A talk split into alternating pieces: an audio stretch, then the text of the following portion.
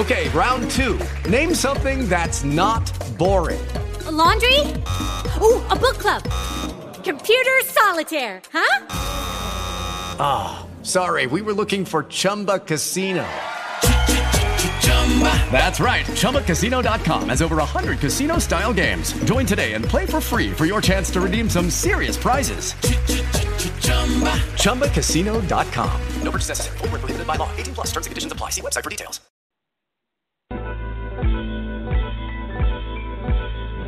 In the basement, no longer alone. With my homegirl Terez on the microphone. Music politics are just chatting it up. Brunch in the basement, see that's what's up. You never know who might run through. Legendary artist or someone brand new. You miss a lot when you miss one day. At least that's what I heard somebody say. But it doesn't really matter what whoever says. It's always a good show with JaVonne and Terez. Yeah. Brunch in the basement with JaVonne and Terez. Yeah. Let's see who we got today or what we doing today or whatever it is, it's gonna be good. Woo!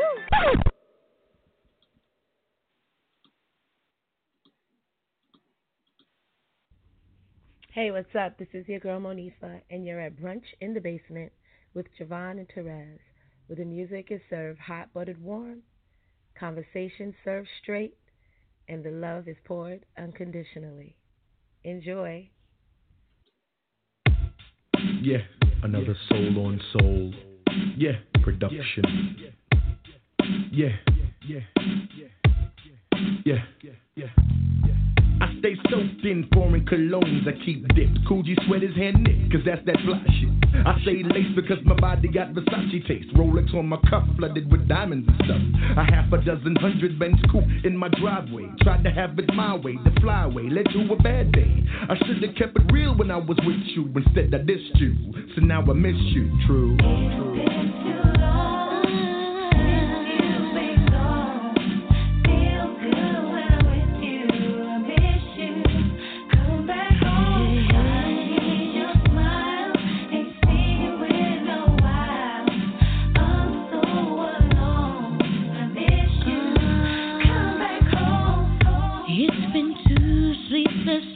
Three lonely days since I last saw you. Now things just ain't the same. Whatever happened to the promise that we made? You never leave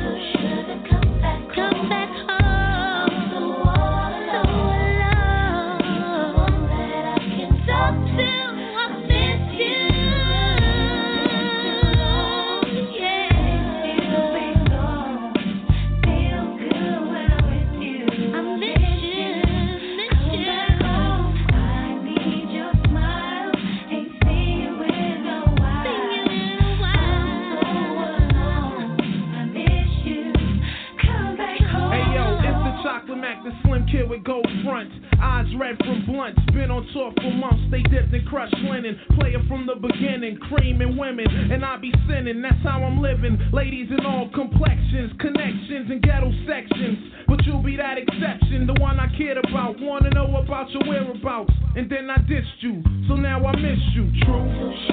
Come back home.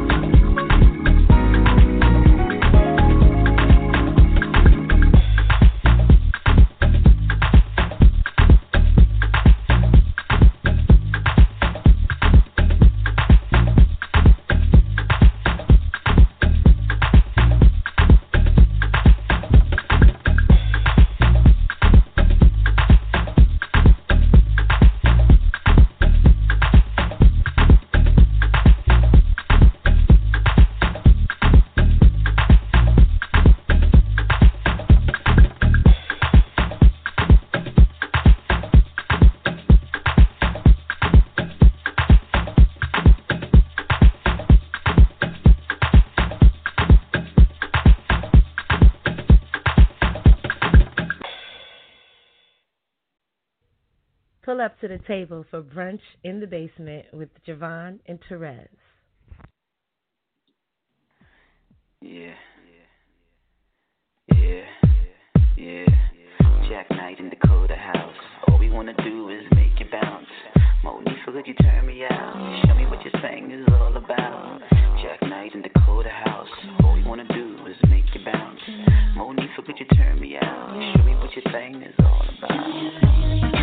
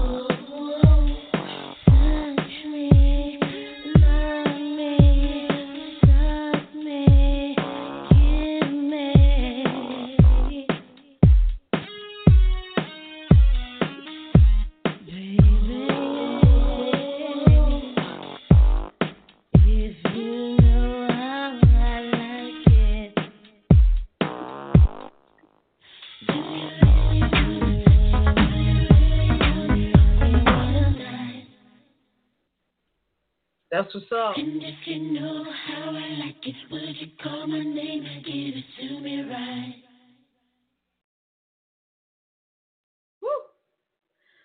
Hey, you're listening to WJBR Internet Radio Brunch in the Basement with JaVonne and Terez.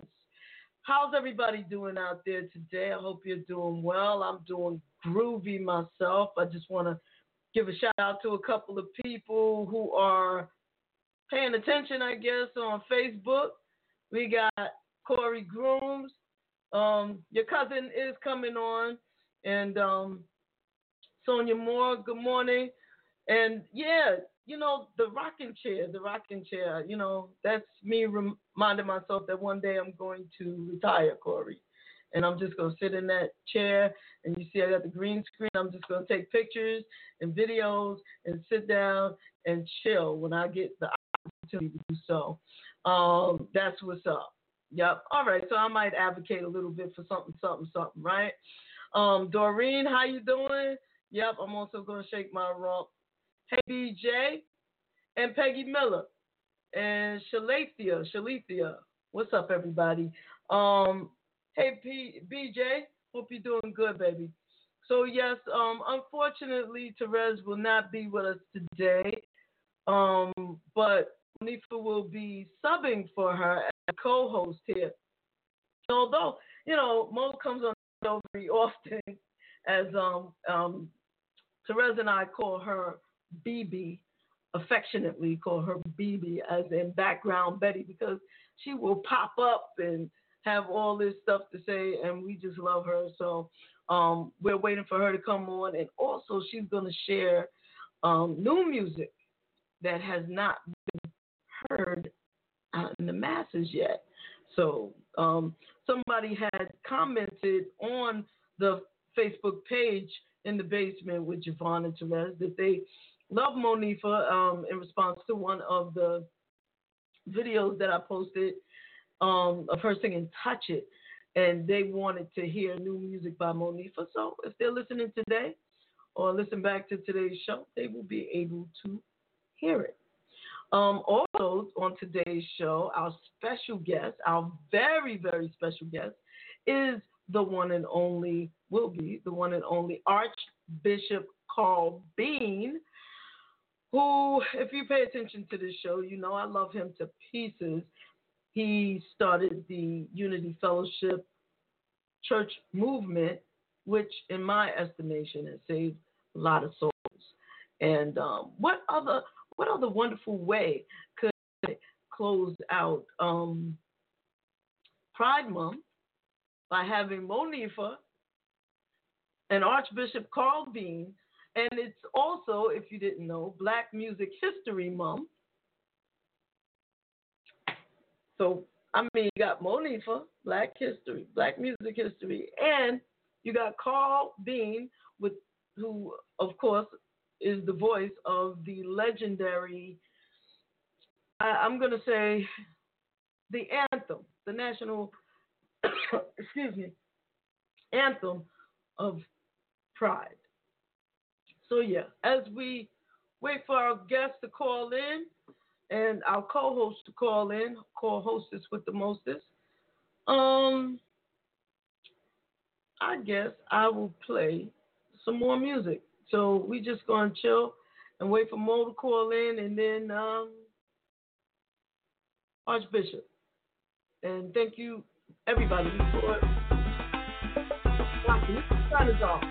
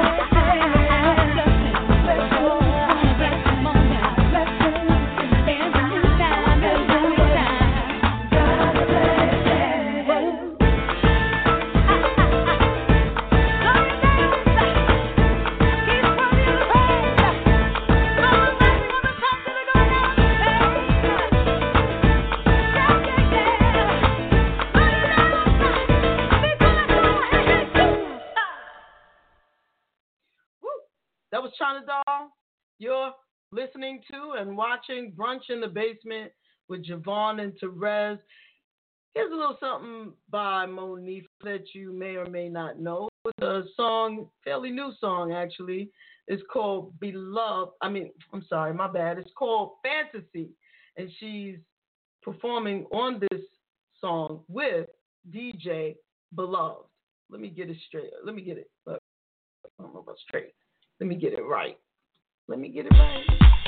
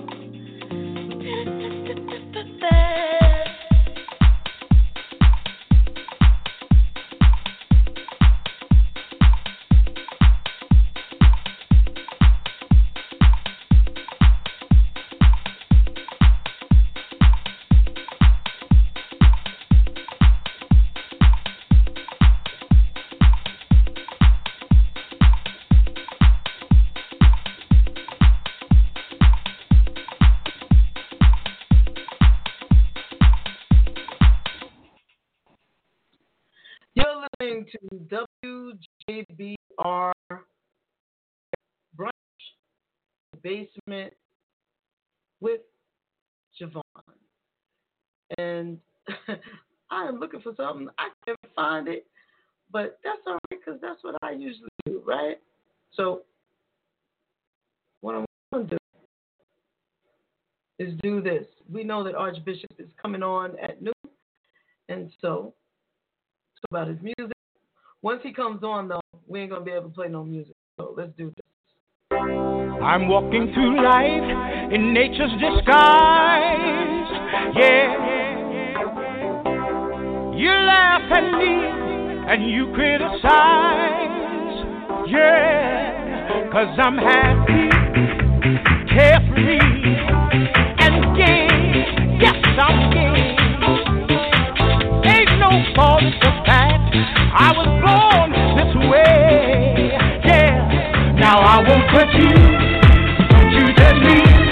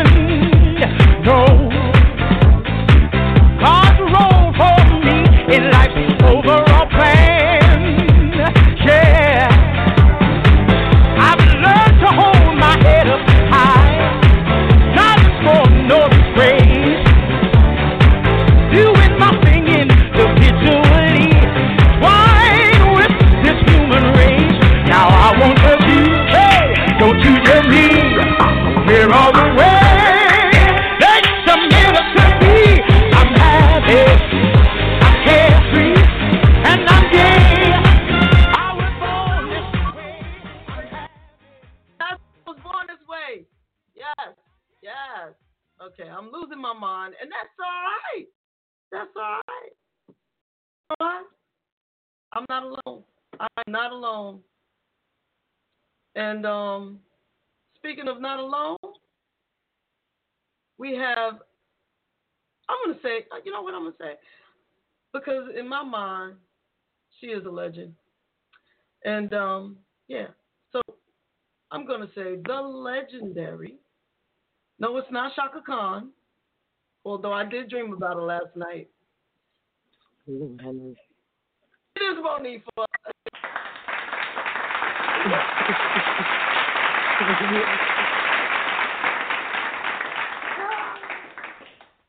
What's up, JaVonne?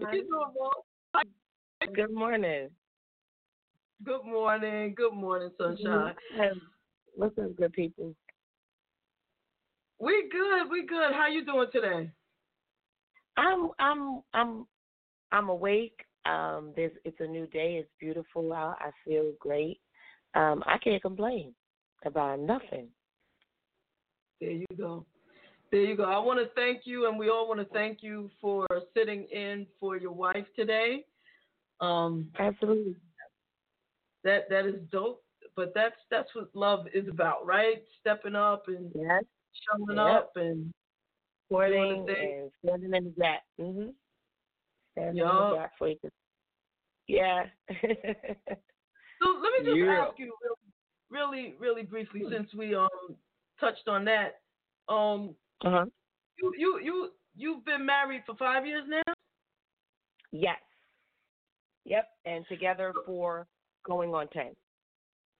Really, it's been that long. Yeah, we were ma- we were um together four years before we got married.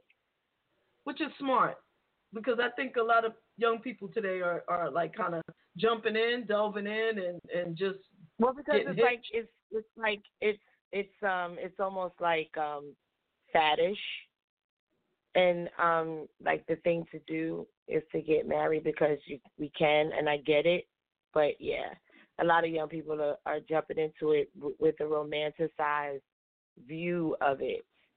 And I think even people, not just, you know, younger kids or younger people, but people period, um, you know, can tend to romanticize uh love and romantic love and partnership um be and not and not think of it beyond you know the beautiful ceremony and the the quote unquote honeymoon stage that you know we all experience when we first um meet someone that we think we you know that we kind of know we we could stand for more than a year you know right, right.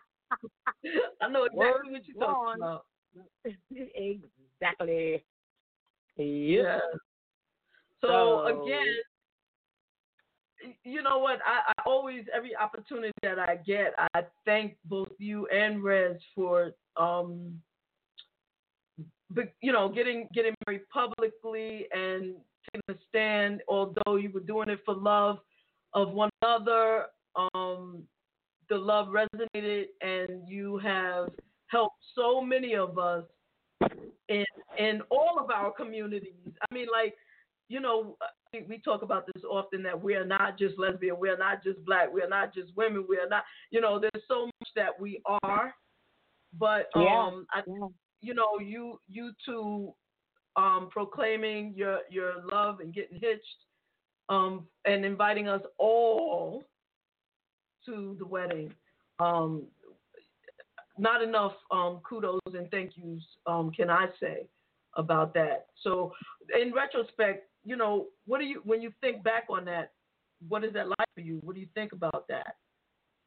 Um, you know, we we we knew that it was bigger than us as far as um, you know, the laws changing and making um the commitment visible, the commitment in that way, celebrating um our commitment to one another and celebrating the fact that we could actually, you know, that our that our union would be um recognized legally because, you know, um marriage, you know, for both of us is not only the con- you know the commitment to the actual person. I mean, you can do that without being married. Marriage is about the the um the business of being in a partnership with the person that you're going to spend the rest of your life with, being um honored and protected under the laws of the of the of the state of the government, um, and that's that was that's of the biggest things um, you know, and afforded the same in rights and and um, protections as um, people um, of heterose- heterosexual people. You know, um, we should we should we should not be we should not be um, um, penalized or we should not be shut out because you know um, with you know same gender you know same gender marriage we're, we're taxpayers. We we we uh you know for hopefully put put into this community the um the civilization as it stands. You know, you're, you're working. You know, you're paying taxes. You're a viable part of the community at large. So why the hell can you know why why aren't we afforded the same protections and rights? It's it's freaking weird to me. So you know, um,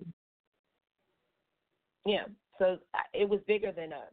And also, as much as I, you know, people say that we, you know, were helpful or, you know, um, an example, um, whatever.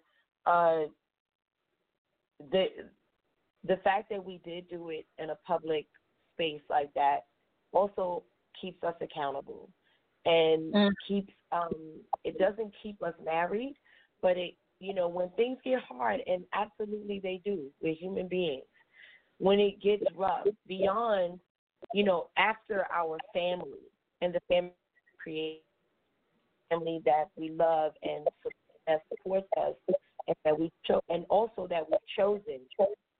We think about you know you know there's a lot of um it's a, it's bigger than us all the way around you know um it helps to remember you know and not throw throw and and discard anything so so quickly and cavalierly you know what i'm saying it's bigger and it it helps it helps it helps us stay committed when you know sometimes you know you probably just like ah. you know what I'm saying? Real talk. I mean, you know, everybody in a relationship goes through stuff. Real, real spit. So you know, it does help. You know, just as much as it it it's been you know um, a, a plus and something that has been helpful to a lot of people out there in the world at large. It's it's helpful to us as well. Yeah. Because it's, you know when that happens, like we have we you know will be transparent, and I know that if if that ever happened, we would do it in grace and you know in transparency as well, the same way we walked into it. Right. You know. But but yeah, we're not talking that because it's it's. I feel like a part of when when you witness a, a wedding as a community partner, it's a, you know you just I don't know. I just feel like well, yeah, we're you're, supposed yeah. to I mean, support when people that. at your wedding, it's like they are there there to. A wedding is not just about you know a freaking gown and a party. You know what I'm saying? Right, and everybody being a needs to have- have spectator, you- It's a and, and right. It's not just being a spectator. You're a witness, and you are account. You supposed to are supposed to be accountable to helping that couple in those Exactly. times when it gets rough. And that's how our wedding was set up. You know, I mean, I love the girls, of course, um, you know, but most of the people at my wedding were people that are going that we can go to or that will see something and be like, yo, y'all good? You know, what's up? You know what I'm saying? Like, yeah, all right, Right. It's gonna, we're gonna come to the table. All right, when y'all can't, it's gonna hold us up when we can't. You know, and um, yeah. So you know, absolutely. Um, not that we, I mean, we would have everybody in our business, but you know, Right, right, you know, right, right. like. Joe, you're Joe Public in our business, but you know, Right. again, the, the grace and the the same transparency that we, you know, went into it with, we would, we would, I would imagine, absolutely go out with it, go, go you know, leave it, you know, exit it with. But um, that's not happening. And um, if it does, if that, you know, people grow, change, whatever. Rez is my friend, and that will never change. And nothing would change the the time and the history and that friendship. Like we built this relationship off of a friendship. Right. So if it gets to a point where the marriage is not working, we're gonna make what's important. What we vow to do is not damage our friendship or allow that to, you know, the the the, the ending of the marriage to damage the friendship. Exactly. We ain't gonna drag each other. That we ain't gonna do. No, exactly. And it's more No, important. Yeah. So Yeah. Mhm. there's a couple of things. Um, you know that Archbishop Carl Bean is coming on. And we're gonna chat Yes. with him. 'Cause it- It's before that, before we bring the Archbishop on, I got to play this new joint by you. I have to. I heard it. It is Mother, Father, Sister, Brother, Fire. I would just cuss, but the Archbishop, I believe, is listening, and I can't let him hear this heavenly daughter use such language. But I have to say that this song called Blueprint has inspired me to say some cuss words.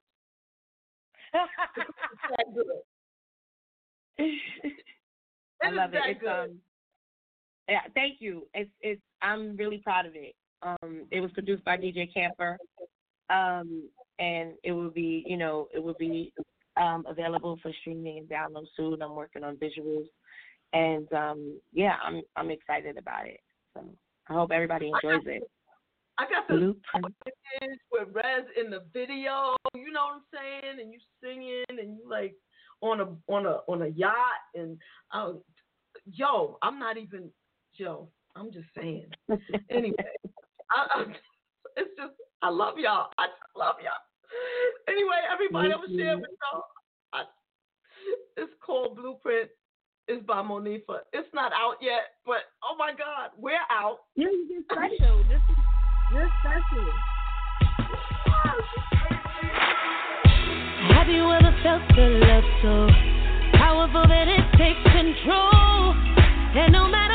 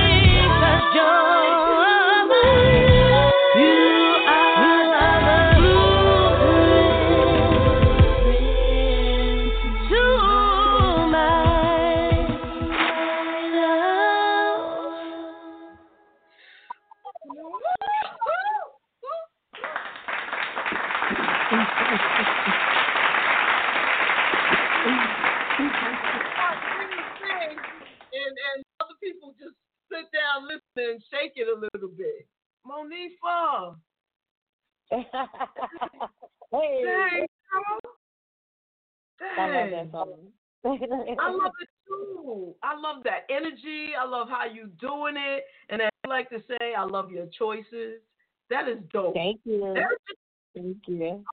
Yo, I'm gonna be rocking Yeah. that. It's all right. I'll be rocking. I can rock. You said I can play it. I can play it whenever. Oh yeah, yeah, yeah. Absolutely, absolutely. Oh, y'all heard it here first. It's an exclusive. God, you know what? We gotta get. I gotta get like a sound bite. Like I'm gonna create some echoed off a Monique exclusive.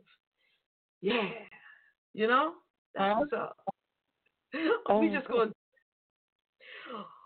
But and not but and today we're also fortunate to have the Archbishop Carl Bean, who is the founding father and prelate of the Unity Fellowship Church movement, a liberal Protestant denomination that is particularly welcoming of the lesbian, gay, and bisexual African Americans in this country, across this country, but we're open and friendly and welcoming to everybody. Why? Because God is love and love is for everyone. He started this spiritual movement that helps save souls across the country with the simple and true message that God is love and love is for everybody.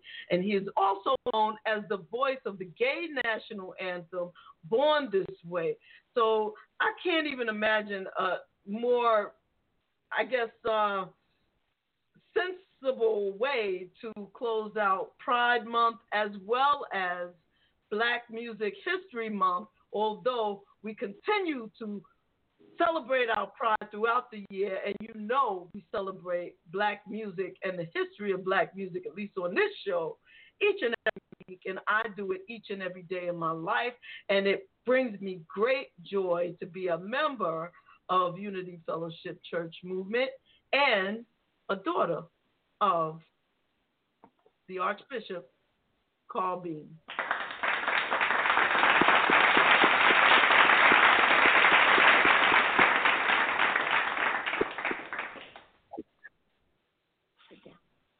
Hey, Pop. Hey, daughter, how are you? I am good. Say hi to Monifah. Hello. I, I how are you? Your new piece. I think everything about it is good, Monique. For Everything. It's an excellent job. Your performance is excellent. The music is great, and it there's no reason why it shouldn't go all the way and I will certainly do all I can to have people listen and download it. You know I'm old, so I have to learn these new methods of getting the music down. right. Thank you so much. That, that means a lot coming from you, honey. uh, more than welcome, sweetheart. I've been keeping up with your career. Uh, several years ago, I watched the whole series with you and your sweetheart and your daughter, and mm-hmm. yeah to stay abreast of all that you've been doing. I try to keep up with you, your things on Facebook, your performances in the New York area, and what have you. So I just too. that I love you, I embrace you, and nothing but the best for you in every way. Thank you so very much. Thank you, thank you, thank you, thank you. For that, I am grateful and appreciative. Thank you. So I just want to really briefly um, mention some comments that um, we're getting on the Facebook Live page. Um, Ron says, well, he says that I'm looking good, and he's right. He's not wrong about that. But he also says that he's loving. he is loving your new song, Mo.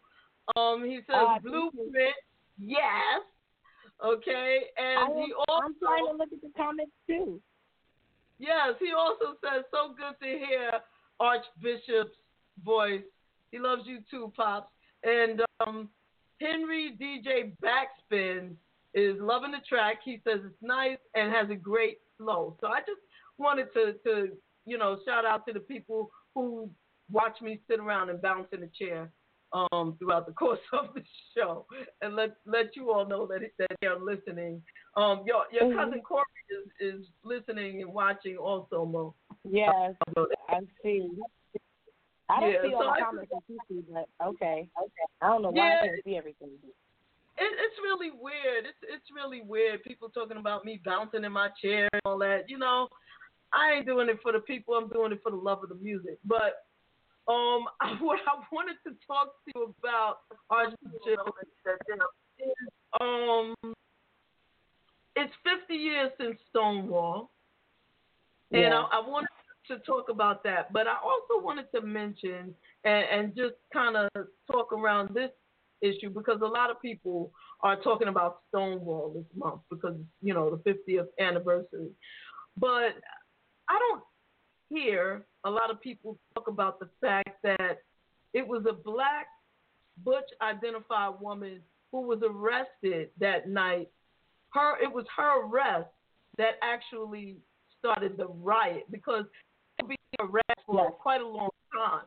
But when she was arrested and she was like, Aren't you gonna do something? Y'all just gonna let this happen? that's when people said, you know what, he's right, and they started going in on those cops. Yeah. And you know, I'm just curious about your experiences and your thoughts around that, and the fact that that part of the Stonewall history is not really put out there. Um, yep. The the the racial divide within the community, the LGBT community. I, I mean, I just want to go a Uh-huh. little bit deeper than gay pride, yay, yay, yay. You know, you know. I mean, I'm I'm all about that, but there there are some deeper things there Uh-huh. too. So I'm gonna shut up now and let you talk.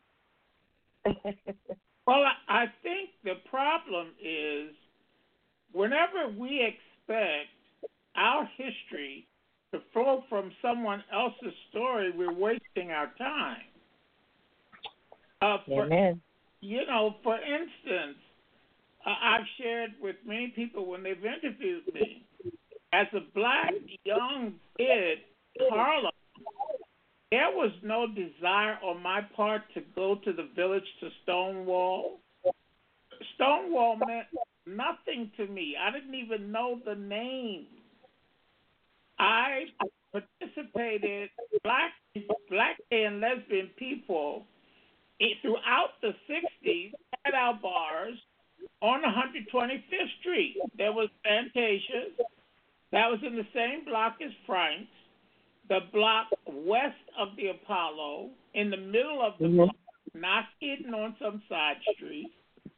In later years, there was Andres on 8th and 125th, directly across from the United House of Prayer. And that is where we function. You went to happy hour at those clubs. We got dressed up in those days to go out. You partied until four in the morning in those clubs in Harlem. We had parties. Uh, people had rent parties and what have you. We were young kids, and we would get the addresses and go to the rent parties and have a great time dancing to R&B and what have you. So, and by me being a young singer, and at that time being an Alex Bradford singer, he frequently worked the Apollo, and the Fantasia had uh, access to us getting food and having a meal, and they had a little black back room where many of the up and coming black lesbian women, especially that were trying to move over into R and B, could do showcases, would do little shows. Estelle Brown, uh, Helen from the Stevens Singers, and many others. And down the street from Fantasia's was Frank. It was probably the biggest club and restaurant for blacks in Harlem. They were so upscale. If you ordered lobster, they rolled it out it, so that you could see it, and actually you chose your lobster, and they would pick it up with tongs to take it back to, to the chef to prepare it. And a little down the street from that was one of the biggest uh, performance bars in that block of 125th Street. It's no slight, but that's the real history of a black lesbian and gay person from Harlem in the 60s. A few years later, we had a gay bar up at 130th and 7th, right across from the Harlem Y, called the Big Apple. We wa- we would walk from uh, the Silver Rail, Andres, up to the Big Apple for 12, 1 o'clock in the morning because we would close the night out at the Big Apple. We had singing in clubs in between. There were jazz spots where you could go and hear Gloria Lynne and the jazz artists of the time. A lot of their valets and people were gay men. You had uh, Carmen McRae and women who were lesbian that were great, really respected in jazz. You could hear them live. There was Minton's down at 118, connected to the Hotel. There was a thriving world. and no one was beating us up. No one. We weren't frightened because we were gay. I was a very feminine kid. As a singer, I never felt threatened to be me to walk the streets of Harlem. Moms Mabley uh, performed often. Sometimes the shows would be mixed, and they'd have us gospel singers along with the comedians and what have you, especially on the big um, benefit shows that we would do at midnight and what have you. And uh, moms would be in her tie, her shirt, her shoes. The, I, I have no problem with other things. The problem is don't wipe out our history and try us to fit into a particle to fit another. Mm. Mm. Uh-huh. There was never a moment that we sat around wondering what was going on at the Stonewall. We didn't even know it existed. No one had anything against it, but there was a vital black, gay, and lesbian world among our people in Harlem. We walked the streets shopping on Saturdays, in and out of the the, the stores, and then when they opened up the open market, we were out there getting trinkets, and we hugged and we loved.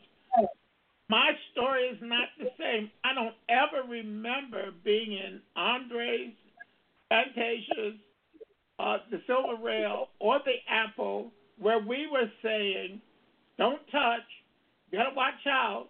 A cop might come by, and we're going to be arrested." Now I don't know. We heard many stories as to who owned the bars. That it was uh, mafioso or black folk connected. We never knew that. We met some people. We really met Andre, whose name was on the Silver Railroad. It was called Andre's. Come in. He looked like the typical old time hustler, making a lot of money, dressing dapper. But he came in the bar, laughed with us, joked with us, would hire people to be bartenders and what have you. The police would walk in and out of the bar, uh, sit talk with the bartenders and and folk in the bar that were neighborhood people. A lot of those people were neighborhood people, and I felt nothing about going down to the Lenox Lounge like a young singer, and they was called me baby boy. They said, "Baby boy, why don't you hit something for us? How's your career doing?" And they would give you slides of money in your hand and tell you before go. That's a true reality. David who danced for uh, James Brown for many years.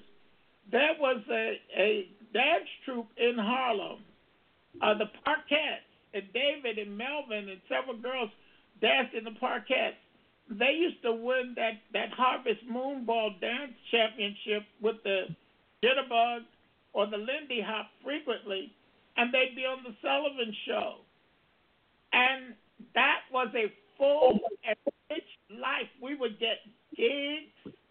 Uh, the the guys looking to try to put us kids out of choirs onto 45s to get a hit would look for those voices in Harlem and come up.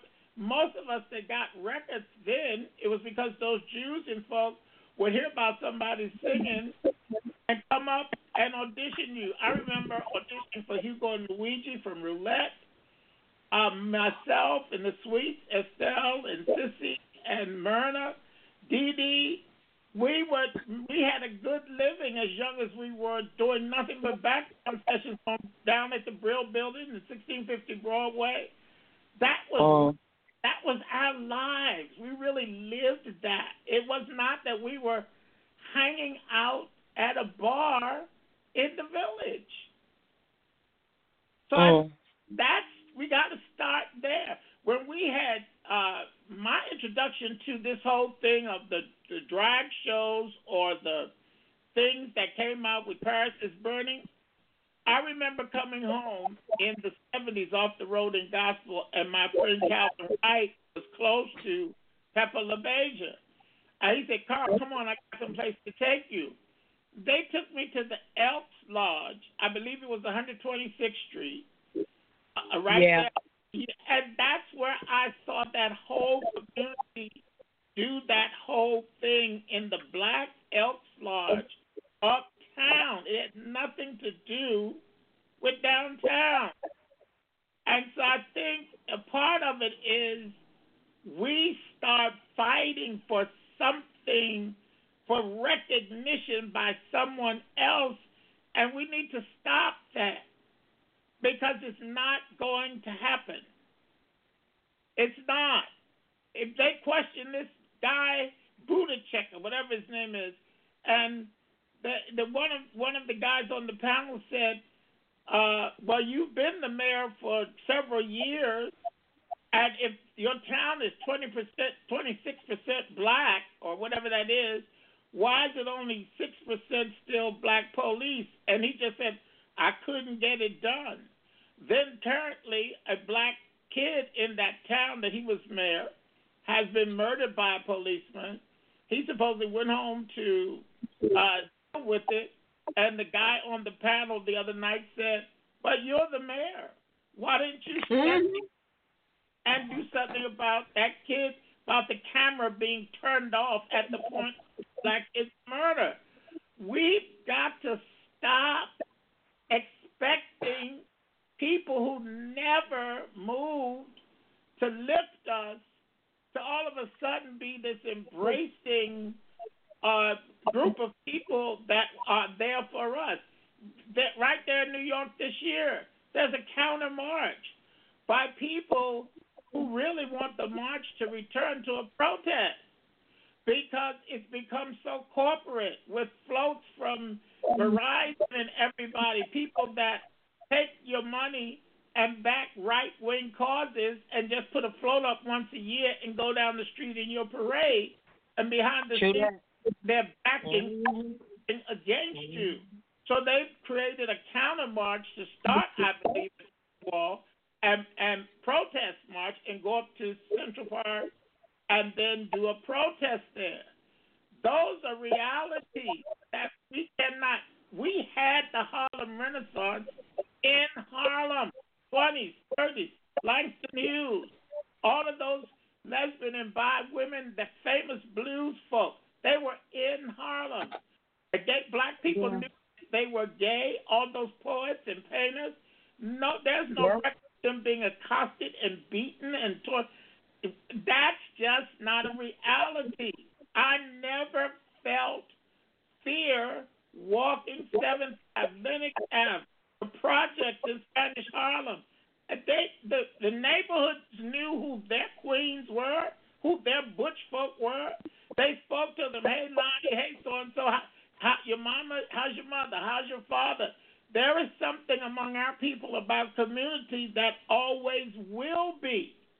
But we've got to maintain that truth about blackness.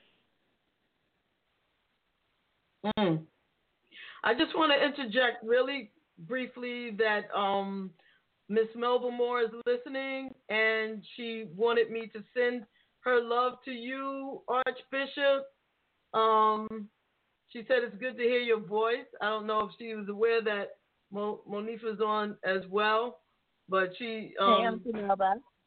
she she wanted to say hi, and yeah, we we spoke about you when I went to her show, Mo. She loves you to pieces, actually. So I just want to throw that in there. Now, Well, hi, Archbishop, hi to Melba. I love you, sis. Try to keep up with you. Keep on doing what you're doing. Yeah, that's she's what's killing it. Yeah. It's so important that we. It's not that we we we've always loved everybody. We've always been there for everybody else. The problem Yeah. is they're not there for us when the time comes. That's So, real talk. You know, it's not that we've never been anti anybody. Most of the movements that came up came, came from what we did in the civil rights community. Whether it was Exactly. women's Say movement, gay gay and lesbian movement, all of them modeled what we did in civil rights. We never ever closed ranks against anyone. The ranks are always closed against us. My hardest fight in most of the years was a racist fight against white, gay, male uh, racism. When I started the I, I didn't just say let's do an AIDS agency for black and brown people. There's a reason I felt I needed to open my mouth and stand up, and Minority AIDS Project was born, and we became the first full service agency for people of color in Los Angeles, and that spread abroad. The same is for the church. It was, I started singing gospel as a black kid at 16 professionally. And now my brothers are dying, and you're just going to pick a few verses and you're going to use that as a pass to do nothing? No. I don't know what you're going on. I'm going to do something because that ain't going down. Because I'm one of those kids that you would rape and then tell me after get out of the side on the get on my side of the bed, you get on your side while we pray for God's deliverance, and then you come back and have sex with us after the next singing program. It was time out. No, no, that's just not going to happen that way.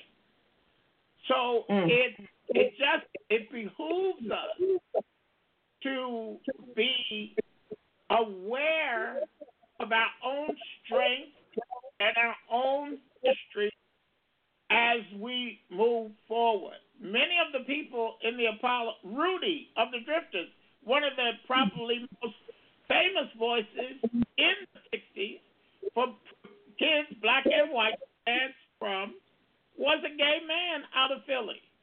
Had been a Clara. Ward when she tried to mail Clara Wards, uh, singing those hits on Atlantic, leading the Drifters wound up dying of a OD with a needle in his arm, and you so so many others, so many others. There was no secret backstage who was gay and who was straight, but there was no. We didn't have the language of out and in, but people knew what was what, and we were very comfortable. It was all about your art and your gift and if you could sell the song, there was no gayer person than Cornelius of Posters.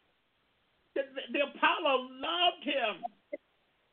He would jump in the other poster's arms. He would do imitations of uh, of Dinah Washington and sound so much like her.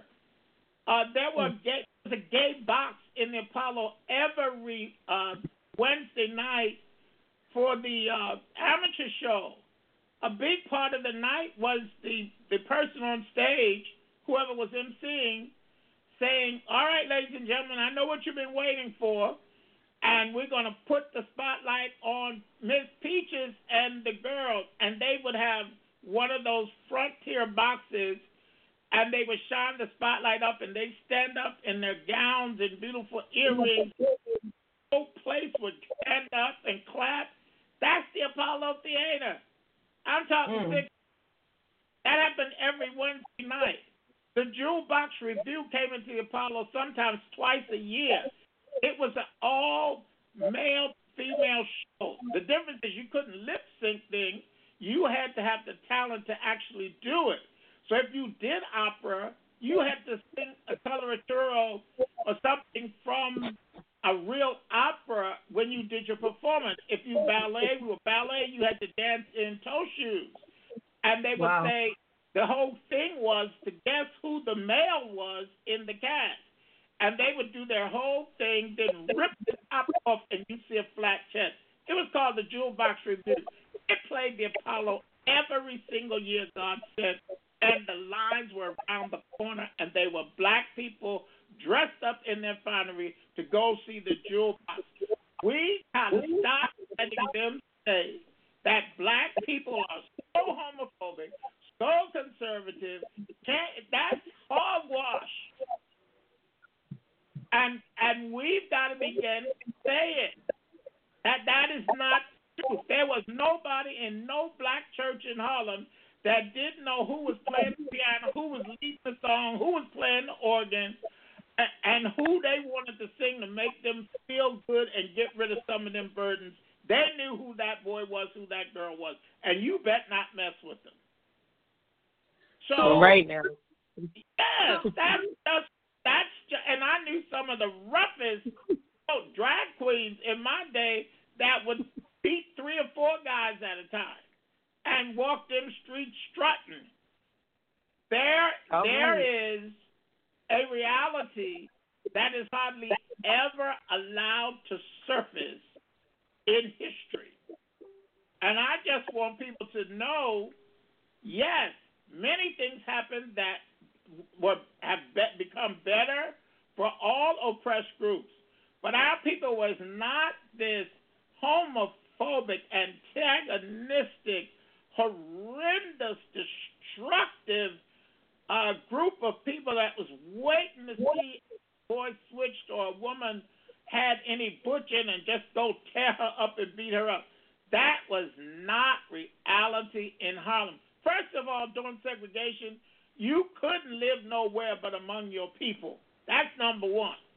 So no matter how feminine, how butch, whatever, you had to live among your people.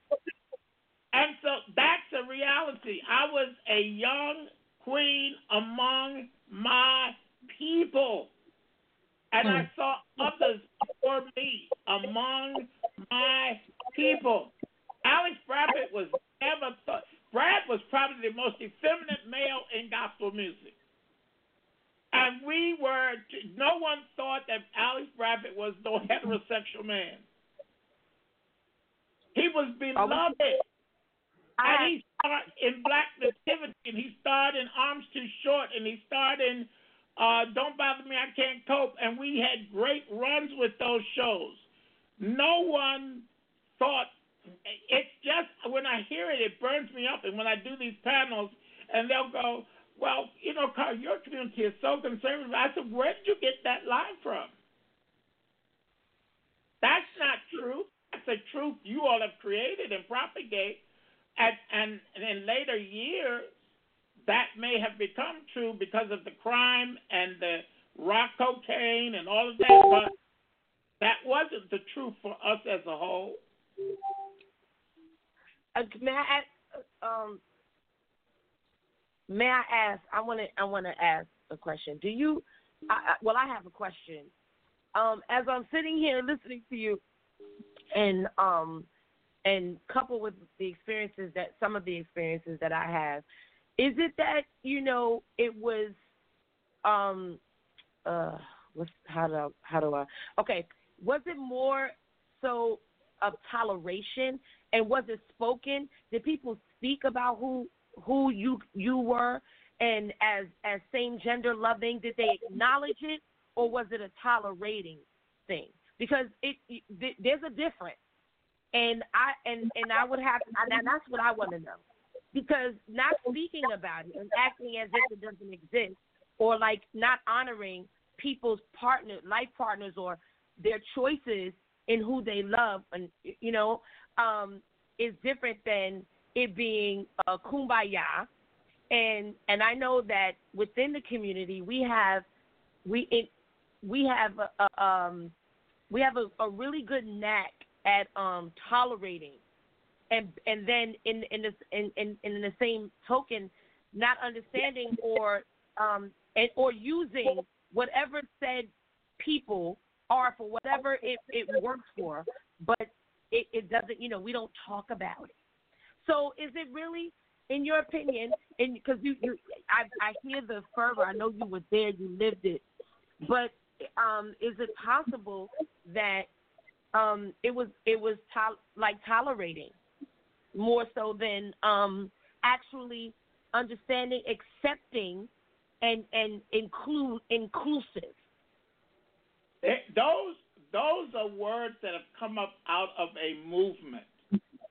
I and I understand them and embrace it. Over time, everything has changed, but there was never a time Mhm. when I, Carl Bean, didn't feel embraced by my people. There was never a time when I I was a drum major at at 11 or 12, first time. I remember the pride I'd have. They knew I was gay. First, if you were a drum major in Baton Twirl, they assumed you were gay. That's not even a Right, word right. used.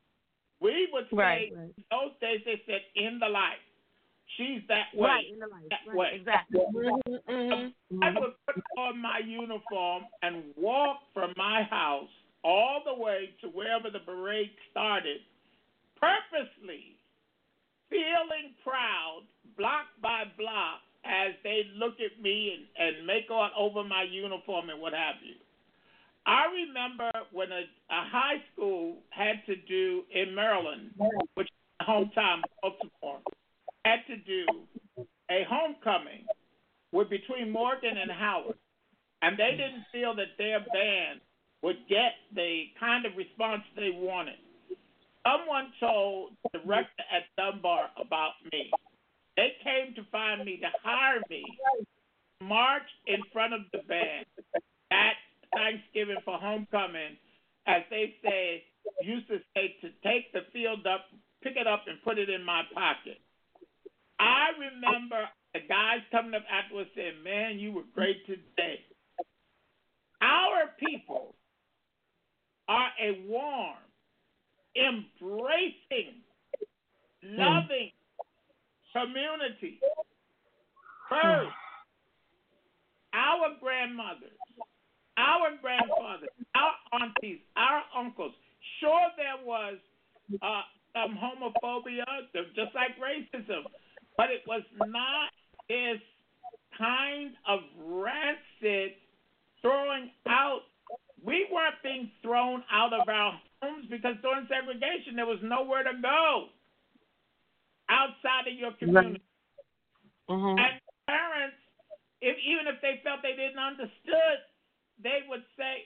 My grandmother said to me when I said, "I know you that way," and she then she said to me, "You ain't the first one, and you ain't gonna be the last one in this family. And they better get back before I open up on everybody."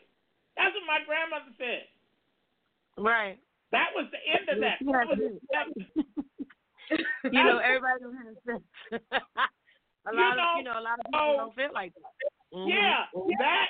So Mhm. yes, things have changed because of what has happened in society, but a lot of that change came from the everyday loving people in our communities who were embracing. They weren't just tolerating the bar on 125th Street. They were being making money. They were thriving. We were coming in there in our glad rags from the finest. Yeah, that's the thing I'm talking about. But, um, that's what I'm talking about. That kind of speaks to what I'm saying. Yeah. Um, and that speaks to what I'm saying. Making money, helping somebody look good, win something. That's what I'm talking about. But we, that's not all. We were also hugged and loved and embraced, and we felt good about being out with each other. It was a oh, good time. It was not that we would go to the bar to spend money, the bar door would close, and we had to hide.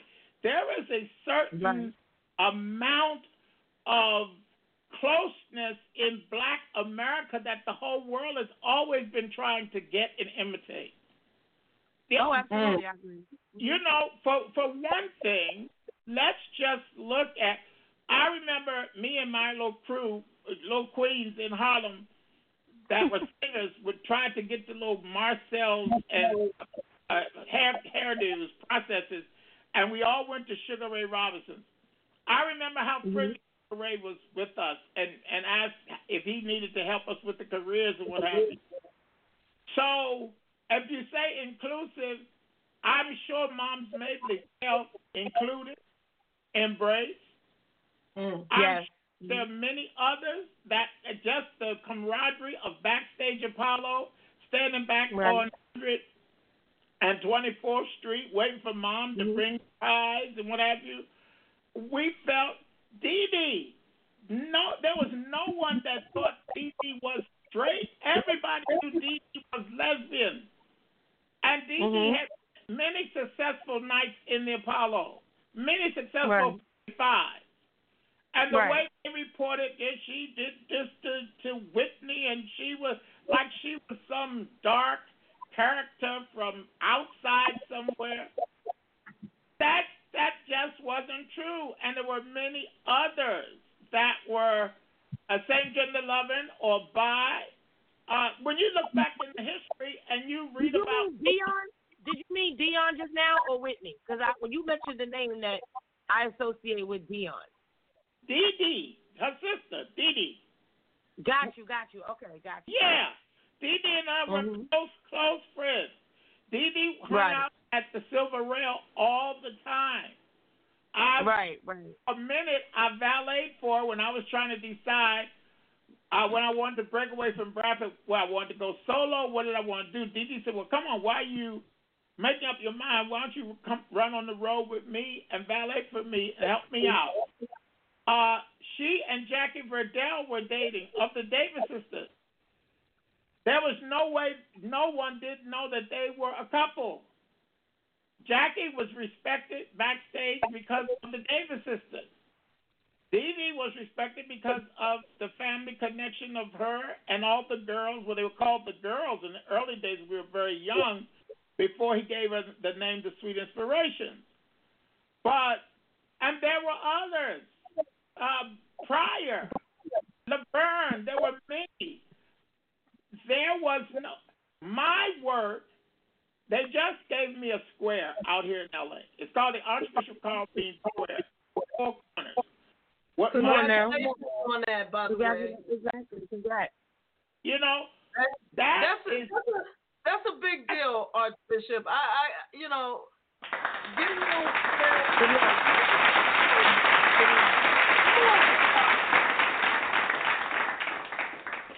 That's in South Central Los Angeles that the president of the city council came out and took the, the, the, the thing off the sign and all the pictures along with Congresswoman Waters, uh, Congresswoman uh, Yvonne Brathwaite Burke, Diane Watson, head of the city council. That's just a week ago. Often when I do these things with these white gay folks who are you know peers, and they say, and I asked them after they said, "Well, Carl, what about your community?" And I said, "What about it? How how many of you have centers? How many of you have created your work in the white Italian community? How many of you have created your work in the Irish community? How many of you have created your work in Germantown, in any place? None. You had to go create a new ghetto. You you can't just skip over that. Unity Fellowship Church was started in South Central Los Angeles. People say, "Oh no, Carl, you can't do that. You need to do it up here, West Hollywood." I said, "Well, what good would that be? How's that going to help solve the problem?"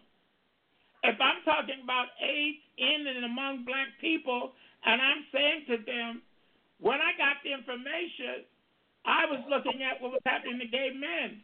When I started researching, I found out it was my sisters that in my category under black, there were women with AIDS. There were babies being born with AIDS. There were heterosexual Right. with AIDS. So Mhm. I had to come home. If I didn't know it as a gay man, I knew my people didn't know it. So I had to go home Right. and break out. My first article was in the Sentinel. That's the black right. news in LA. The work Yep. always done in black South Central Los Angeles. So you got to you we've got to be able to tell those stories about our people running concurrent with whatever else was going on. I don't take Right. anything from what happened in at Stonewall. That's 69. I'm talking 60, 61, 62, way before that in Harlem.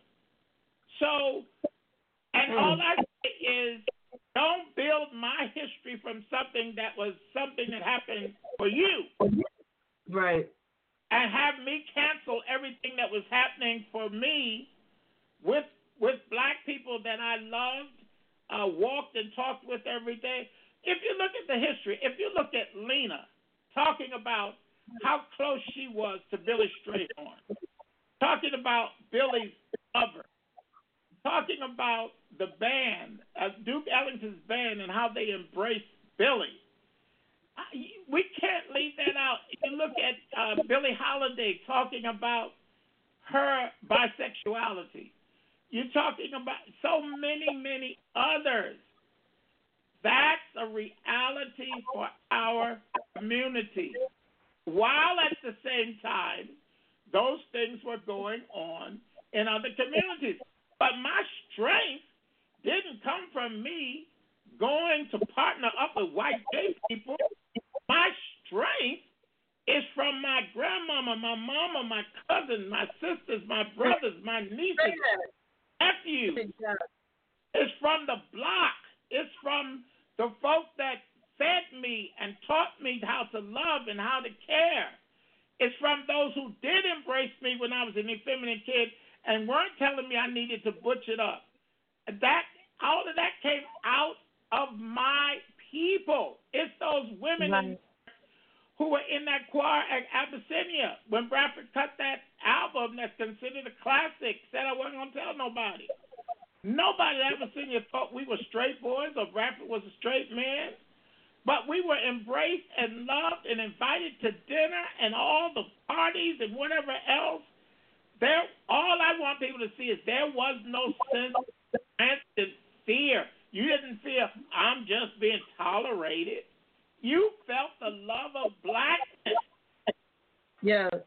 You so, felt in our people and among our people. Yes, we ran into homophobia. Yes, there were going to be, you know, folk who felt they were holier than everybody else, that all they could do was mm-hmm. quote. Yeah, those people mm-hmm. were there, but they weren't the bulk of the people on the block. So it, it's it's just the reality that all of the story must be told, and all sides of the story must be told.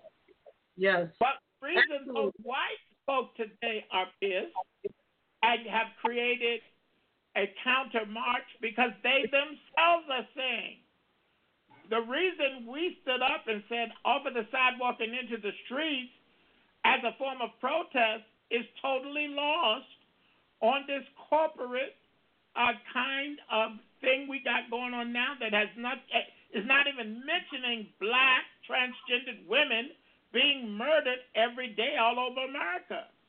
How about that? So they yeah.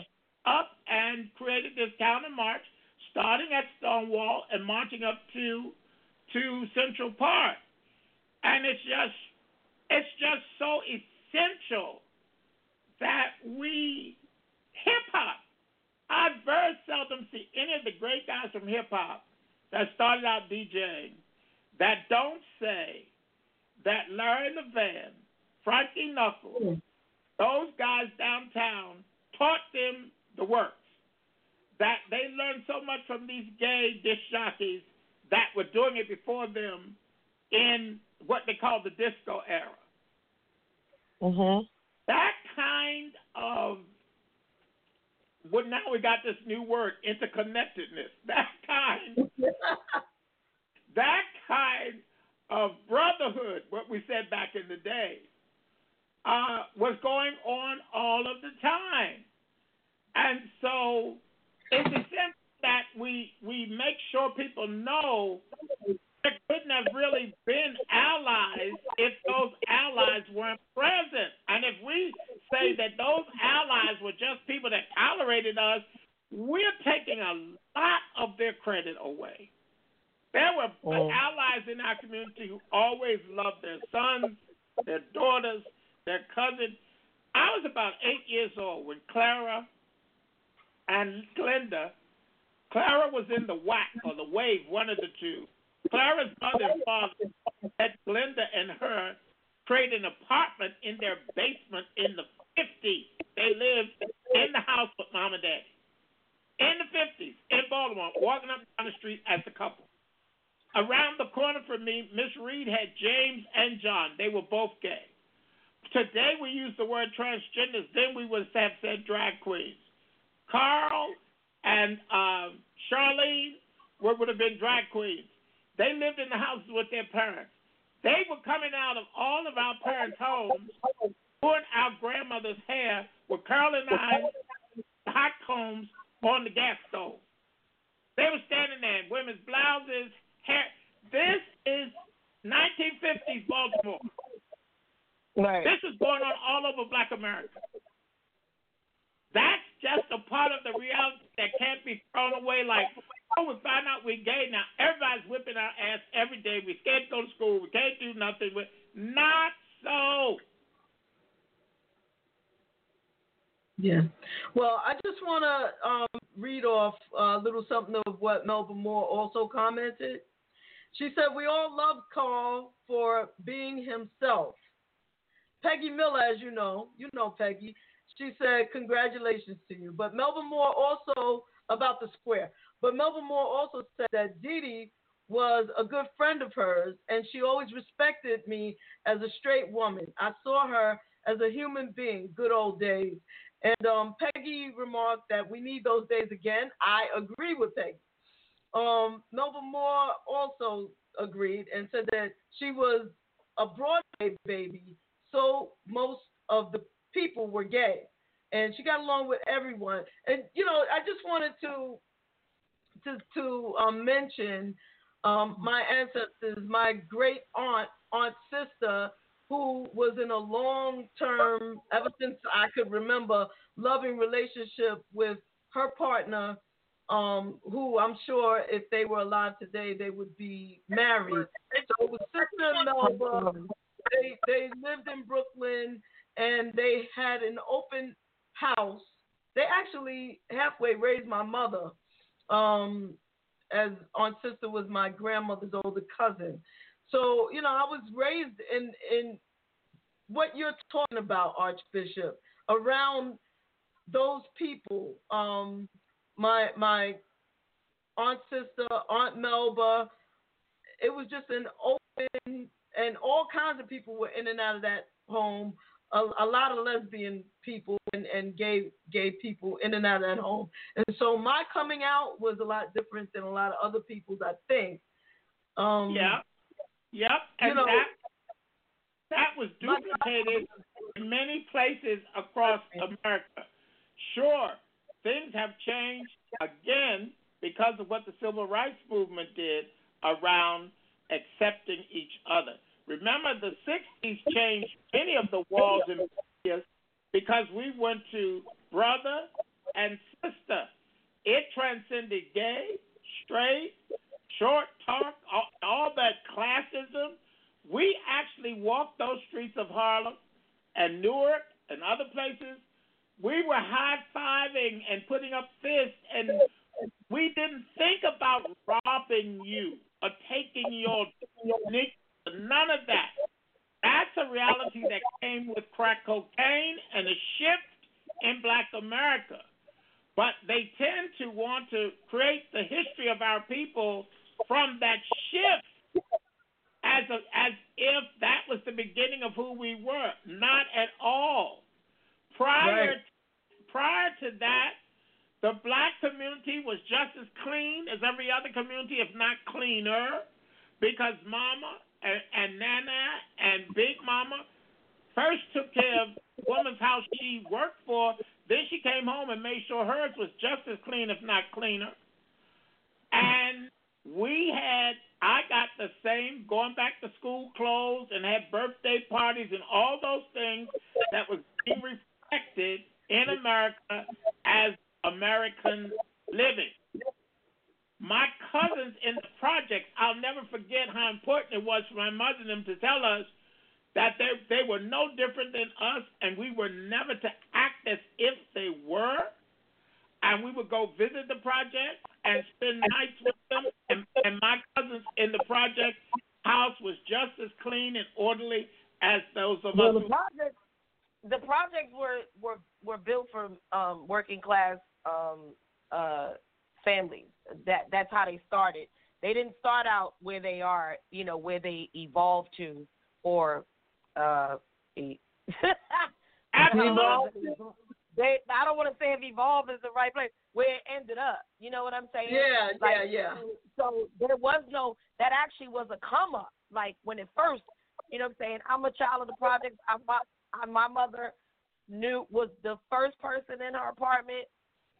Um, and it was a different it was a different world. And uh, uh, like you said, a lot of things shifted when a we you know we stopped having our our own police um, police our communities, and Yep. when the when the the crack cocaine epidemic hit, that was those were the most devastating things that happened in our to our communities to shift that paradigm. Communities, right? Absolutely. I remember Mm-hmm. we would say there's a party in Spanish Harlem. We would be running to get there. Uh, yeah, that's what I do with that. Mhm. Yeah, I mean, come on. That why was that record so big? There is a rose in Spanish Harlem. That was huge Yeah. for a reason. Yeah. That, that that's what you're hearing Monifah say now. Those are the things left out of the narrative. Yeah. Yeah. And they'll say black people, Latin people, project, and the picture is poor, gang, no, no, no community, no decorum, no respect. That's not the truth. No, that was those are the condos. Those are the new. That was the come up back in under 60, 50, 60, late 50s, early 60s. The PJs was the come up. Real talk. Absolutely. I walked through the project. I didn't butch it up because I got to the project. I would be still be me walking through the project. Hey man, what's up? Or hey brother, blah blah blah. Like your dashiki, whatever. You know who you going to? I, I'm going to see so and so. Oh, I just saw them. They're around the corner playing on such and such a playground. They that that there is this camaraderie among our people that is was always present, still is present, will always be present, and we cannot let them create a narrative as if we are these uh, waiting to just jump on each other, beat the hell out of each other, not respect each other. That's not the truth for all of us. It's not. And no, absolutely not. Absolutely not. Absolutely not, Archbishop. The thing is, is that eh, quite like in you know, period, as the marginal being marginalized, a as people of color, black people, and then secondly marginalized within the LGBT community as black people and and um secondary citizens, real talk. Because I heard a lot of things like I was listening to Wilson Cruz today. He said some great things.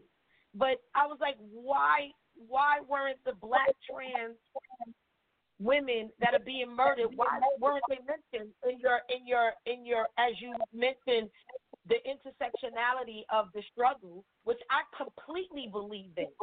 I completely mm-hmm. I believe that and I believe Yes. that for humans, we are none of us are going to survive this foolishness and this and this annihilation of humanity if we are not in each other's fights.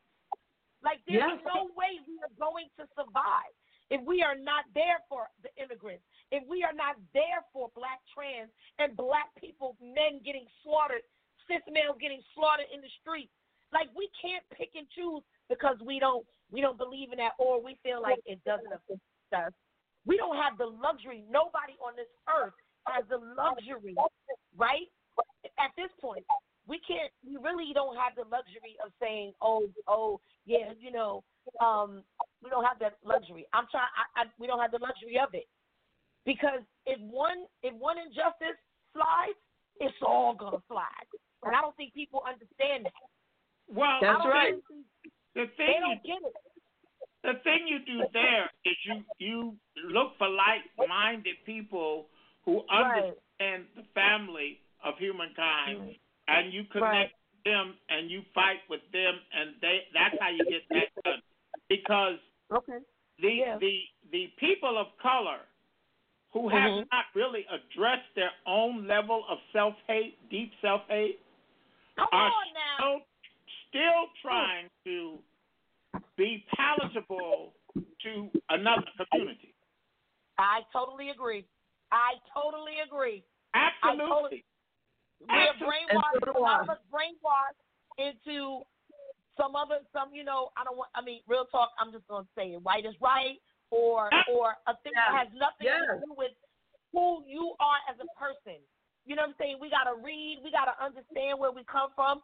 I'm really thank you for. And I was being devil's advocate, but I also know what I've experienced in my life.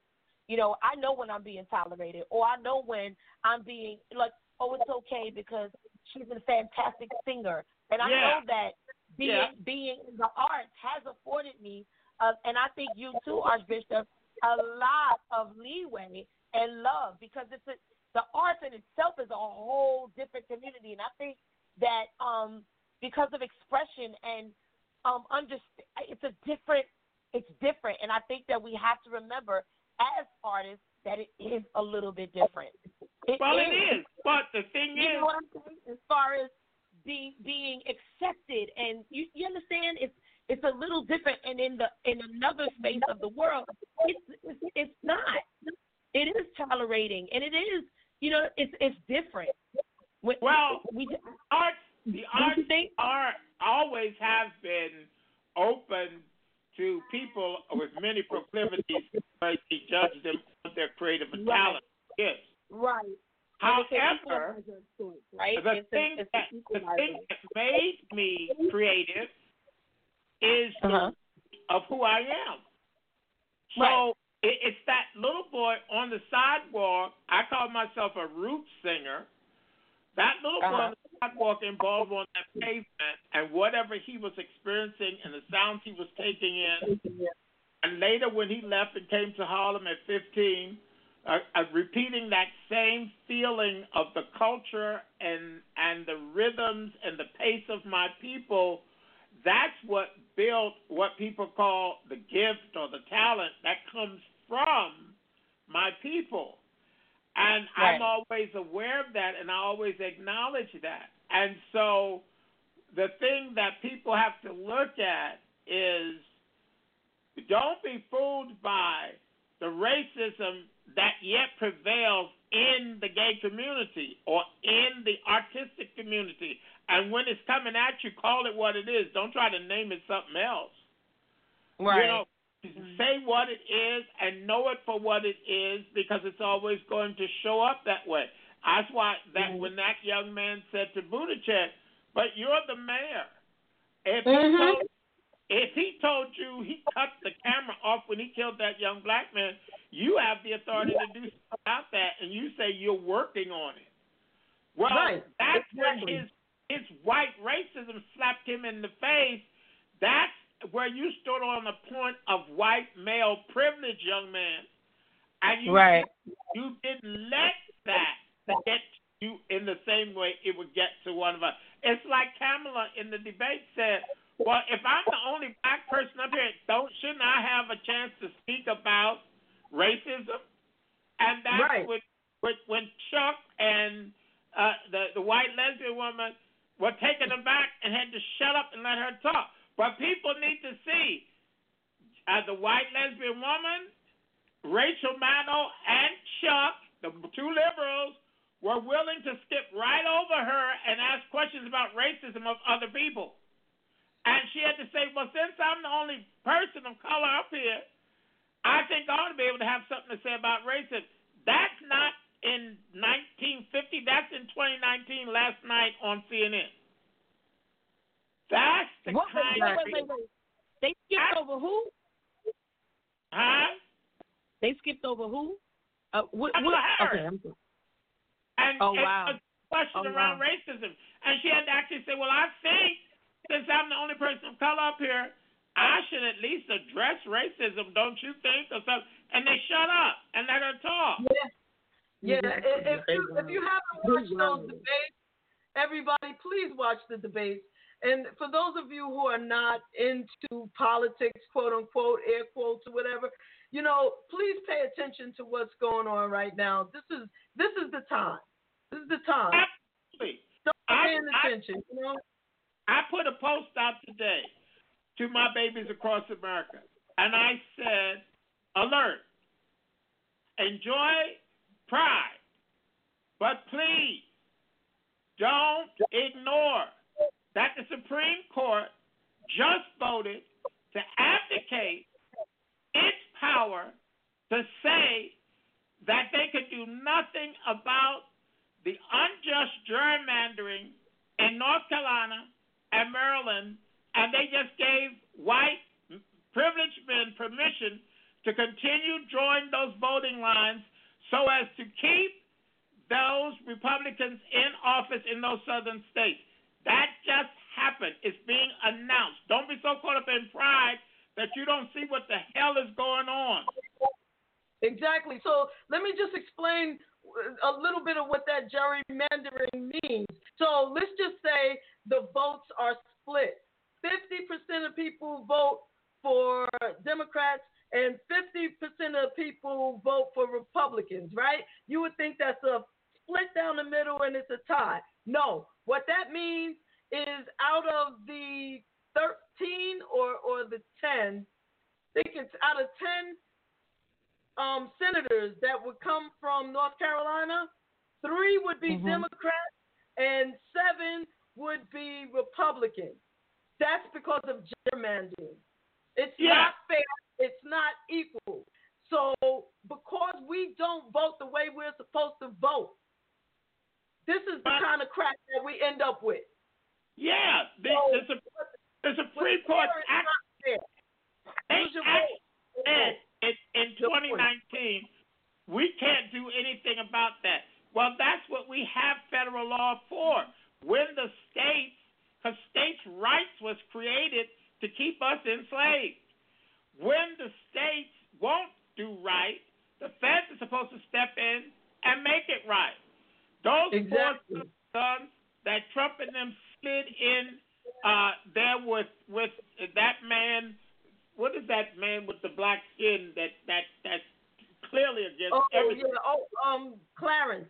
Yeah, Clarence Thomas, that other man With with the these black yeah, these last two that they just slid in, now they got a four three split. And they Right. just split today that Yeah. uh, there's nothing they can do about the gerrymandering in North Carolina, in Maryland, southern states, mind you, where it all started. And so they're going to let that ride. So now they got to try on a state level to fight that. But that's what Trump and all those, please hear me good out there, white, evangelical, Christian, southern, racist pigs that have always been our enemy, y'all stop being so quick to hear the word Jesus and cross and Sunday and act as if that has something to do with good morals. With you. It All ain't right. got nothing to do with you. It don't include you. Just like the damn laws of the damn um no, it don't include you. No. That, that's what boy that burns me up. That ooh that burns me up. That's what burns me up. They don't get it. They don't And get they gotta that stop they, they, They, they run to get on them daggone TV programs, the Word Network, all that, to sing them little songs. They have you clapping and give you a couple thousand dollars so you can pull your people into that mess so you can send them some blessed cloths and blessed oil. Stop being so vulnerable and stupid. Those are your enemies. And you cannot just let the word Jesus put you in a trance or God or Sunday. Those were always our enemies. Those were the people that sprayed our kids with the hose. Those were the people that bombed 16 In the name of Jesus. In the name of Jesus. In the name of Jesus. And it's still Baby. happening all over America. So don't do it. I used to tell people at our church when someone said, "Well, I'm Christian," you say, "Well, what does that mean?" I need to know what you mean by that because that doesn't necessarily mean anything to me. So it's Right. about faith and spirituality. It's not about denomination. It certainly ain't about the one. Please don't think you can build a strong uh, spiritual heritage from the faith that the slaveholders taught us. That's nuts. So I just want to make sure I say that because sometimes I think they hear archbishop or bishop and they get me confused with some other stuff. I, I'm none of that. Mm, mm, thank you, thank you, thank you, God. Thank you, I am none of that. Oh, I am what Dr. King was and other progressives who, when they told Dr. King, the Southern Baptist Convention told Dr. King, y'all messing in some territory y'all don't need to mess with, and, and y'all need to deal with heaven. They broke away and created the Progressive Convention. And they had to break and, and create the Southern Christian Leadership Conference, out of which they did their progressive work. We don't even hear that name anymore, SCLC, because people get so caught up in Christian and Jesus and the Bible and that the world is billions of years old. That book ain't but a couple of thousand years old. It can't hold all the essence. We need to take the chains off of our brains, our spirituality, and our lives. We need more bold people to speak up. And I hope that during this coming 2020 thing, that I know Reverend Barber is trying hard out of the Carolinas, I believe he is, to uh, deal with progressive Christianity and its voices, but it's got to be many more, many more. I've got to start speaking truth to power around spirituality. Spirituality is much bigger than Christianity. Christianity, much bigger. Absolutely, it's it's it's it's longer. And first of all, it's personal. I, there's a there's a lot of things I just don't. You know, of course, leadership and all of that, but that does not negate us from having our own personal connection to our higher power. You can't. I, I have to call You can't even. You can't spirituality if it's not a personal experience. Thank you. That's number one. Thank and you. number two, the faith that was born of our people coming out of slavery is not the same thing that the slave masters taught them at all. There's a reason that Mother AME was born in Bethel. There's a reason that they walked out of there that morning when they said, "We're gonna pray when you get finished. We're not sitting in the balcony no more, and we're not gonna take communion after y'all get finished." And they walked out of there, right out of slavery, with their personal faith in their God, and thus the African Methodist Episcopal Church was born. If they had faith then to trust something greater than what they were being taught, what are we so afraid of now? It's crazy. Yeah. So I just want people to know. Don't think Archbishop Carl Bean means I'm hallelujah and, and oh yes and praise you Lord and thank you Jesus and that I'm some hysterical emotional nincompoop that ain't got my eye on the prize. We've got you you cannot say if you believe that God is all and spirit is everywhere, then spirit is alive in the mosque, in the temple, in the church, and in the That's right. tribal ritual. Spirit is alive everywhere, and I don't care what name they choose to call it. It's a journey within. And you Yep. can I, I used to tell them all the time when I was actively pastoring, I don't care what path you get to love as long as you wind up at love. Okay. Hmm.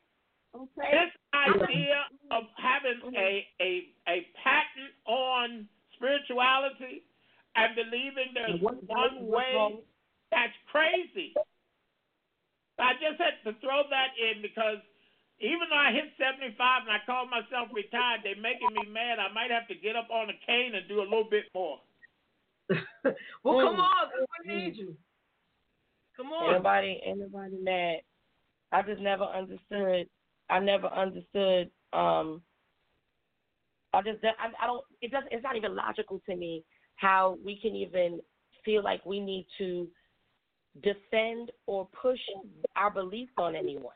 If you're not killing someone, you know what I'm saying? Like if Right. it's not something that is detrimental and um to life itself, to and impeding on someone else's right to to life and living safely, then I don't understand why. I don't understand. I don't It's understand why we feel the I need to that, defend. To defend. It's I never, I will never, I will never get into a, an argument or a, um, a debate. Yes, a healthy to to learn and be open. Yes, but I would never have to defend how and what I believe in. I don't think it's necessary. I don't. I never understand people that get all like it's crazy. I think it's, I think it's mental health. Like real talk. That if you can't have a regular conversation about what you believe. Well, it's Mhm. all ab- it's all about controlling the masses. That's all. It's about It is power and control. That's it. It That's is. it It's right about- there. Yes. If, anytime you hear a man say on a bus that women, man, if you got money, they'll just let you come up and touch their private parts. And the young man doing it gets fired from his job as a TV host, and the man who said the words winds up in the White House. Right. And and the and the people who are supposed to be the quote evangelical light of America side completely with the man who just talked about body parts like it was a salt shaker or something. If, Right. If if black people, brown people, everybody don't see that hole in Christian evangelism now, they never will. If they still don't own that reality of who their enemies were, the one thing about civil rights, we were never blind as to who our enemies were. We knew that all those people outside of Little Rock claimed Christianity. We knew that all those sheriffs that was washing people down coming across the Robert Pettus Bridge were, quote, Christians. We knew the citizens, white citizens council, all belonged to Christian, white Christian churches in the South. We were never blind to who the enemy was. Now people, Right. people are so blind now. They're just on with Christian soldiers. They just want to pick up the hymn book and sing along in harmony. Hell no. Yeah, yeah. Well, I want to thank both of you so much for your time and for your words of wisdom today, for your music, for your love, for your life, for the woo-ha breath of life that God has given all of us. I'm I'm just grateful right now. This has been a great show, and Monifah, Ulysses Carter was not wrong about me needing us needing to extend the show because it feels like there's just so much more that we could explore, but we are out of time today. And um, I want to thank you, Monifah, for co-hosting. Thank everybody I for if I weighing did that. in. Excuse me. I said if I did that, but yes, I had fun. I'm glad I was on this one. Of course you did. You're the bomb, girl. You know I love you. And Archbishop, oh my goodness, thank you so much. Thank both of you. And um, I, I'm gonna end the show with "Born This Way" just because that's what I want to do.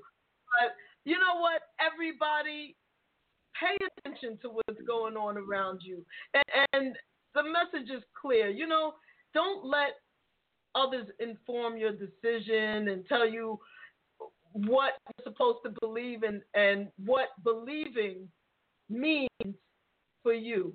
You know what I mean? And and you trying to mold yourself into what you believe or what you've been told God wants you to be. You're supposed to be who you are, you, and we're supposed to all love on each other.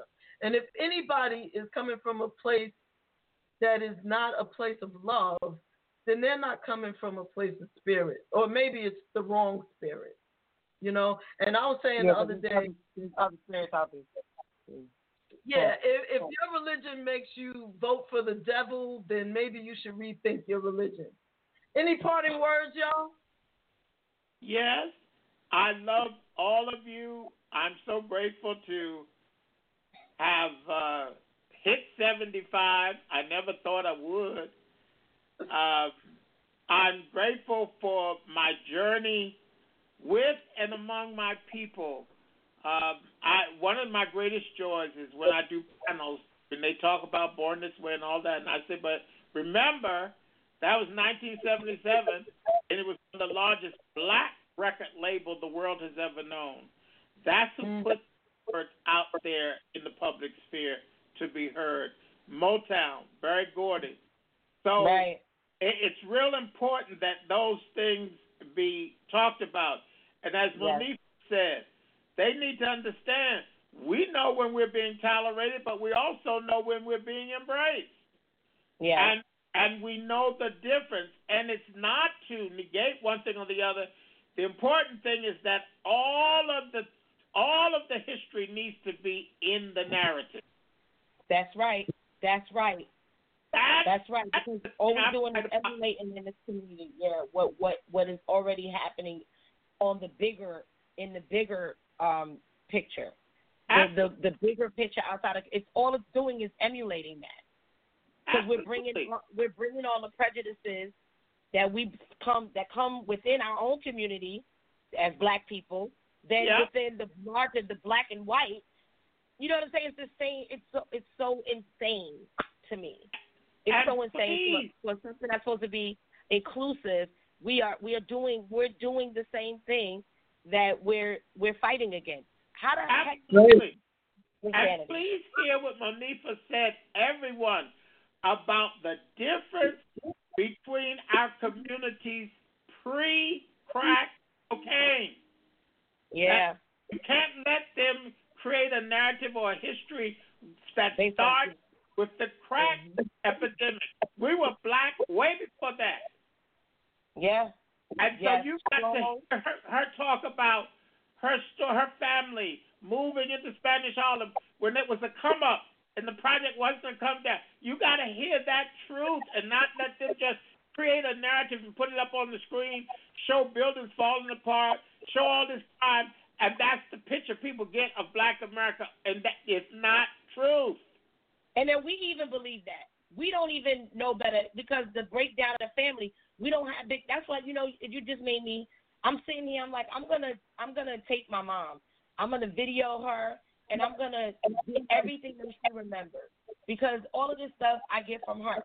You know what I'm saying? And and and I'm gonna I'm gonna have her tell her story on camera. My mother's eighty years old. She'll be eighty. She's seventy nine.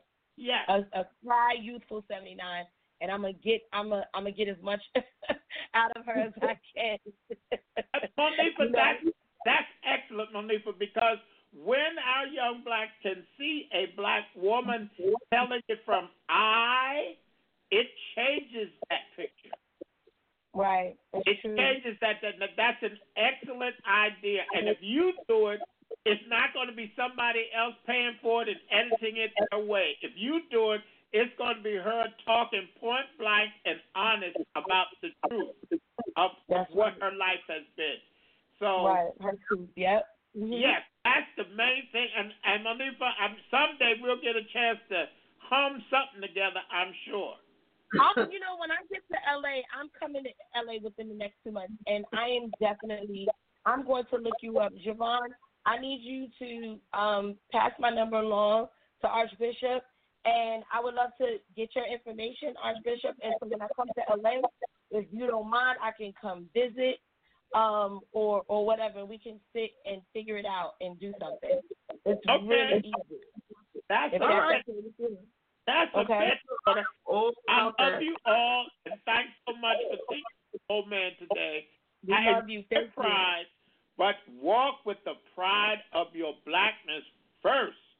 Mm, First, how about that? God. You, we were Yes, black God. before we had sex, right? Let's do it. Okay. Before we knew who we loved. Yeah, come right? on now. How about that? How about that? Thank you, and Come I feel on. so blessed today. That's Let's the do this. I was born this way. Look at I was You know born this way saying? so many things. Come on. Right? That's what I'm talking about, Mo. I was born black. I was born. I was born. Oh, let's do it. Thank you. I'm walking through life in nature's disguise. Yeah. You laugh at me and you criticize. Yeah. Cause I'm happy, carefree, and gay. Yes, I'm gay. Ain't no fault the fact I was born this way. Yeah. Now I won't touch you.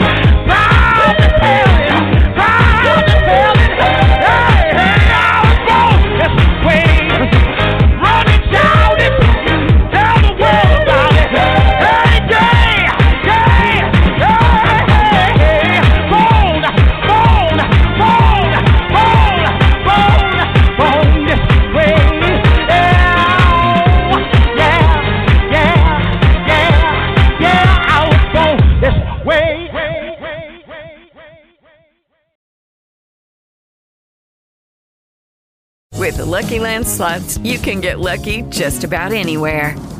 This is your captain speaking. Uh, we've got clear runway and the weather's fine, but we're just going to circle up here a while and uh, get lucky. No, no, nothing like that. It's just these cash prizes add up quick. So I suggest you sit back, keep your tray table upright, and start getting lucky.